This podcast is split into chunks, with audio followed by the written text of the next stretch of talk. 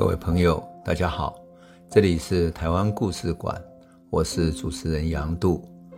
这里有我们的生命故事，这里也有我们成长的记忆，以及我们对历史的温情与敬意。欢迎您收听。各位朋友，大家好，我们读历史啊，其实并不一定想要在历史里面做出。中间是非的各种判断，不仅仅是这样，而是希望找到历史的因果关系。所有的后来造成的后果，总是有前因，而每一个前因其实都埋伏的非常之长。那么有果必有因，有因必有果，这其实我们在研究历史的时候，总是能够看见的一种道理。那么日本殖民台湾为什么引起那么强大的反抗？除了说日本作为异族统治之外，除了说日本对台湾的统治，把台湾人当成二等公民，使得台湾人心生不平、心生不满之外，最重要的还是他真正的侵犯到了台湾人生存的空间。总体来讲，日本其实是一个早熟的帝国主义，我们早就说过了。那他想要实现的是现代化，也就是资本主义化。那资本主义化的话，无非是把所有的资源能够在树木之上管理。这些资源当然包含了土地、人力、天然的、大自然的，乃至于山地、林业、海洋各种资源。所以日本会先进行土地的整理，乃至于台湾森林、山地、林业到底有多少林地、多少资源的这些整理，然后加以计算、思考怎么去运用它。所以，我们去阿里山的时候，会看到，比如说阿里山开了很多的森林铁路，就为了开进去采伐森林里面的原始森林啊，特别是那些国宝级的块木、扁柏等等。同样的，我们如果去太平山，也看到铁路深入到太平山的山上，就为了伐木，就为了上面有国宝的扁柏红块。因此，我们说日本的资本主义化这样精细的计算，对台湾的土地。重新计算、重新登记、重新整理，它有什么目的呢？他要知道有多少土地资源可以用，有多少农民可以耕种，这些土地能够生产出多少资源。这个就是我们讲资本主义化。其实说真的，你如果用一个公司治理来看的话，它无非就是一个放大性的公司治理变成国家治理。那么日本在整理的过程中呢，发现台湾土地有许多。产权不明的地方，它称之为隐田。隐田就是没有登记在册的土地，叫隐田。那另外呢，也没有登记在册的是什么呢？是山地林业。山地林业当然包括原住民住的地方，还有山上无主的土地，那里面有竹林、有樟脑、有樟树啊等等的，这个都是资源。所以它就是要计算起来之后，好好的来运用它，让它变成一种经济的利益。那么，这种整理隐田跟开发山地林业，当然就带来严重的问题哈。当然，他这样的思路也使得日本要利用台湾的田地来开发什么？开发蔗糖。我们上次已经讲过了，日本把蔗糖不仅仅是当做说生产糖业而已，他希望糖能够输出变成一种利益，而且糖还想要去提炼它变成酒精，来变成机械的各种动力。也就是要取代煤矿成为机械使用的动力。那么就在这样的思路底下呢，很多的农地被他们征收，变成甘蔗田。我们上次也讲过，农民在被强迫种甘蔗之后，因为甘蔗只能够交给日本的会社嘛，所以他们有一句话叫做“得一公见甘蔗后回下崩”，就是这个道理啊。当然啦、除了日本本身的这些土地之外，哈，就是以政府为主的土地之外。更重要的是，台湾原来还有很多大地主，像北部的林家、中部的林家，乃至于高雄的陈中和家族都是。那么他们也被日本人要求说他们种甘蔗，可是他们原来就把他们那么大片的土地都租给了佃农嘛，所以怎么办呢？他们就希望说从佃农手上把农田收回来，就不让佃农去耕作了。那佃农本来要跟地主交地租的钱啊，然后交稻谷啦、交甘蔗等等的，可他现在就不要让农民去耕作了，收回来。因此，当陈中和决定这么做的时候，他们有上百甲的土地在高雄那个地方，所以他们就开始起来反抗。于是凤山在地的农民组织起来之后，要跟他对抗了，不然的话，这些农民是活不下去。你想，一个佃农一无所有，你连土地跟你租的土地都不让我租了，我要如何生存呢？所以，凤山农民就找上了谁呢？找上在凤山国民小学教书的简吉。而简吉，我们上次讲过了哈，作为一个日本的公学校的老师，他做家庭访问的时候，看到学生那么贫困，他心里非常的同情，所以也愿意帮助他们。于是，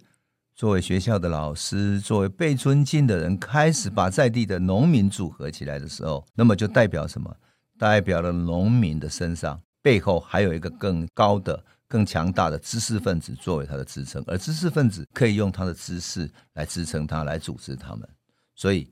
整个凤山农民运动就开始扩大了，整个抗争就升级了。最后，他们就组成了一个组织，叫凤山农民组合。那么这个组合呢，开始集体跟陈中和这个家族哈来谈判该怎么办。那么陈中和其实不只是家族，他们已经成立一个叫陈中和新兴会社。所以凤山农民组合跟陈中和新兴会社两边进行谈判的时候，剪辑就变成中间最重要的指导者，进行集体抗争。最后凤山农民组合采取了说好，我们要集体跟你议价。一甘蔗的价格，还有呢，我们希望你土地不要收回去，让我们继续耕作几年。最后双方谈判，陈中和新兴会社同意佃农的土地让他们继续耕种哈，然后延后七年再收回，就这样子呢，取得了胜利。这是台湾农民运动啊取得第一回合的胜利。那么它整个的过程里面，剪辑是一个关键性的角色。历史的记载里面哈，剪辑长相其实斯斯文文的。然后有非常清秀，戴着眼镜，在日本时代啊，戴眼镜的人是非常少的，绝大部分的都是农民。那时候也没有电子产品啊，也没有电视机，什么都没有。所以戴眼镜的人，除非是你看书看了很多，很认真读书，或者有其他的原因，不知道。总之呢，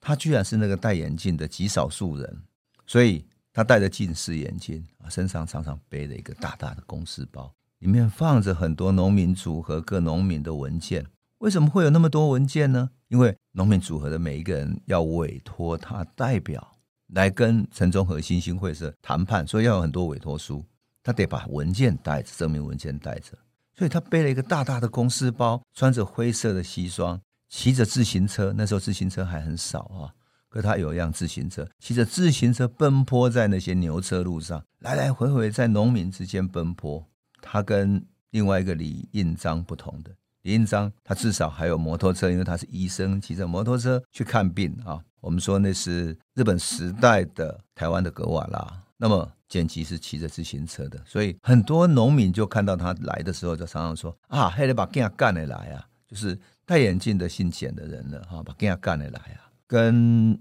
二零事件比较起来哈，凤山农民组合的胜利，其实就是农民第一次。抗争成功，这个事件大大鼓舞了全台湾其他地方的农民。农民都本来乖乖的听着地主的话，地主对农民往往予取予求。那么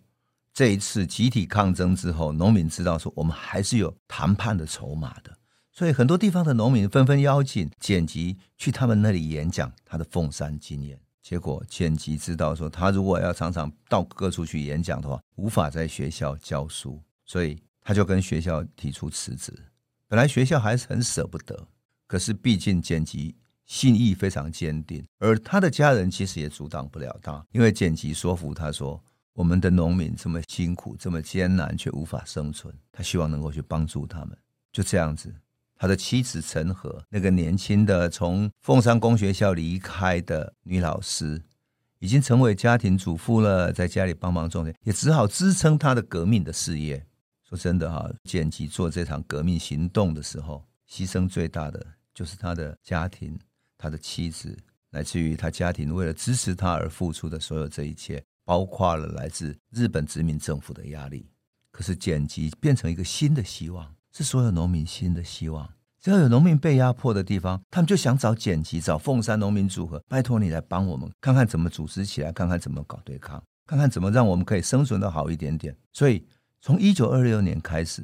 凤山农民组合就在剪辑的训练之下，组成了一个演讲队，分头到各地的农村去演讲。就像当时的文化协会一样，文化协会是为了启蒙，而农民组合的这个演讲队就是为了召唤农民觉醒，然后进行集体的抗争、集体的谈判，好取得更好的生存条件。我常常说，剪辑啊，好像普罗米修斯，他从天上取得了革命的火种，取得农民革命的火种，然后带着这个火种到处去点燃。到处去点燃，但是牺牲是他的原来安定的生活，原来教师的生活。总而言之呢，台湾在日本殖民的条件、殖民的这种政策底下，农民受到了剥削，所以其实各地已经埋下了等待点燃的火种了。所以社会运动随着文化协会到处演讲，也随着农民组合到处演讲，慢慢的兴起了。那么。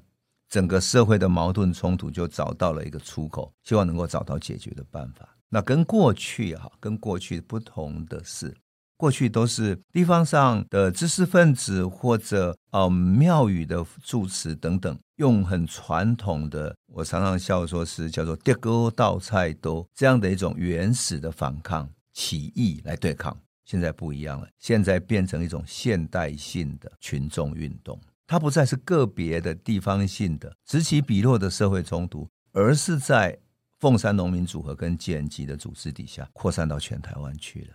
所以我常常说哈，一个社会哈要形成更波澜壮阔的社会运动，它需要什么？需要职业革命家，因为你仅仅靠着业余的，无论是教师也好，或者业余的医生等等的，你没有办法全力投入。投入到一个地方，为什么每一个群众都是孤立的？你要把他们组织起来，需要进入他们的生活，进入他们的心灵，进入他们的愿望，去召唤出他们的一种正义感，召唤出他们愿意付诸行动，那就是职业革命家。所以，职业革命家不是普通人能干的。很多人都以为说他很会讲，很会等等的，其实不是。他要能够聆听别人内心的愿望。并且能够感知到社会矛盾冲突种种的社会脉动，把社会脉动跟人心连接起来，然后形成对于未来的理想，对于未来社会的乌托邦的理想，然后让更多的人愿意跟你一起献身来追寻未来的理想，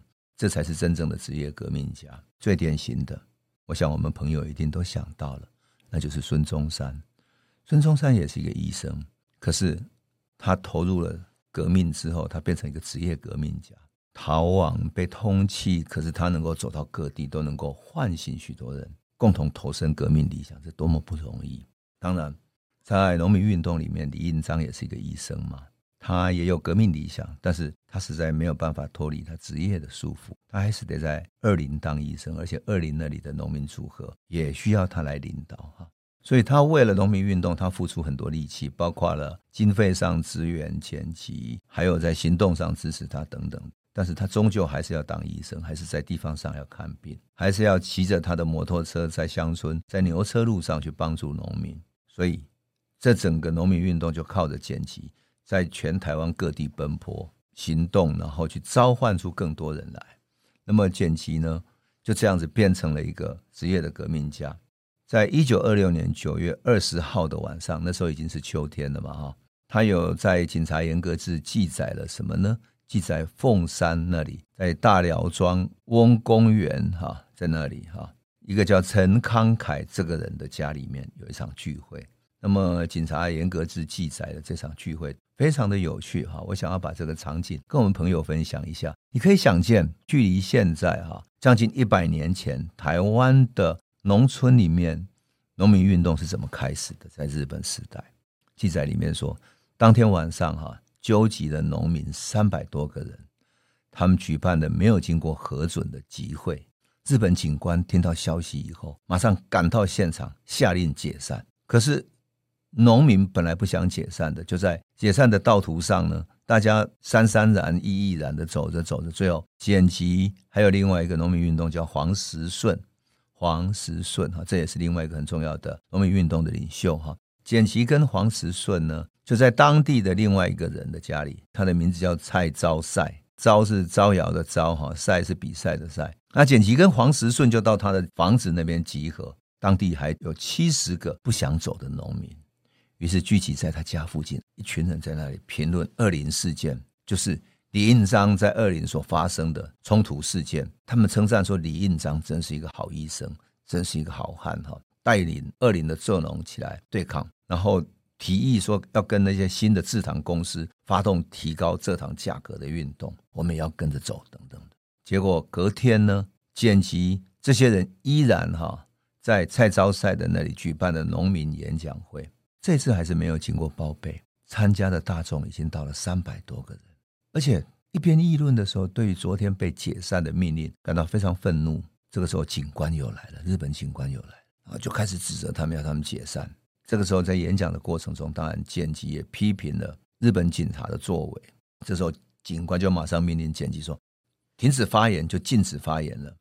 而且集会要马上解散。”想不到参加集会三百多个人，他们不想解散。他们就徘徊在会场啊，然后互相一小群一小群的自己在那议论纷纷，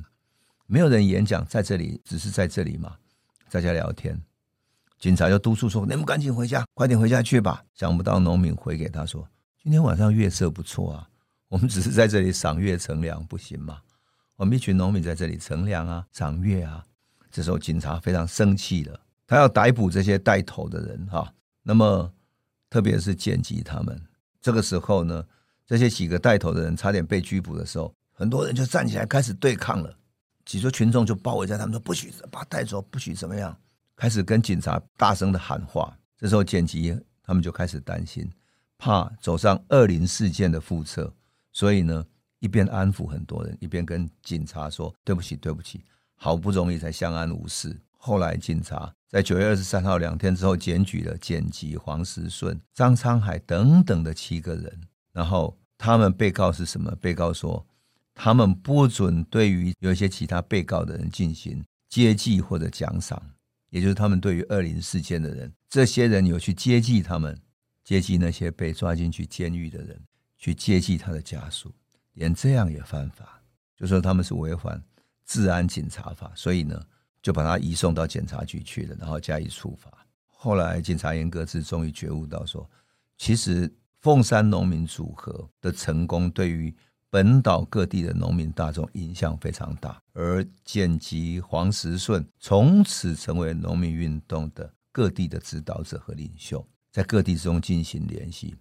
从而奠定了台湾农民组合运动的基础。事情就慢慢改变了，整个局面扩大了。好，我们这一集就先讲到这里。台湾农民运动还有更精彩的故事，我们下一集再来诉说喽。这里是台湾故事馆 Podcast，我们每周一、周五会固定更新新的台湾故事，请随时关注台湾故事馆粉丝页，按赞并分享。最后，我们工商放送一下。若你对本节目有兴趣，可以购买纸本的《有温度的台湾史》，更方便您阅读。本节目由中华文化永续发展基金会制作，廉振东文教基金会赞助。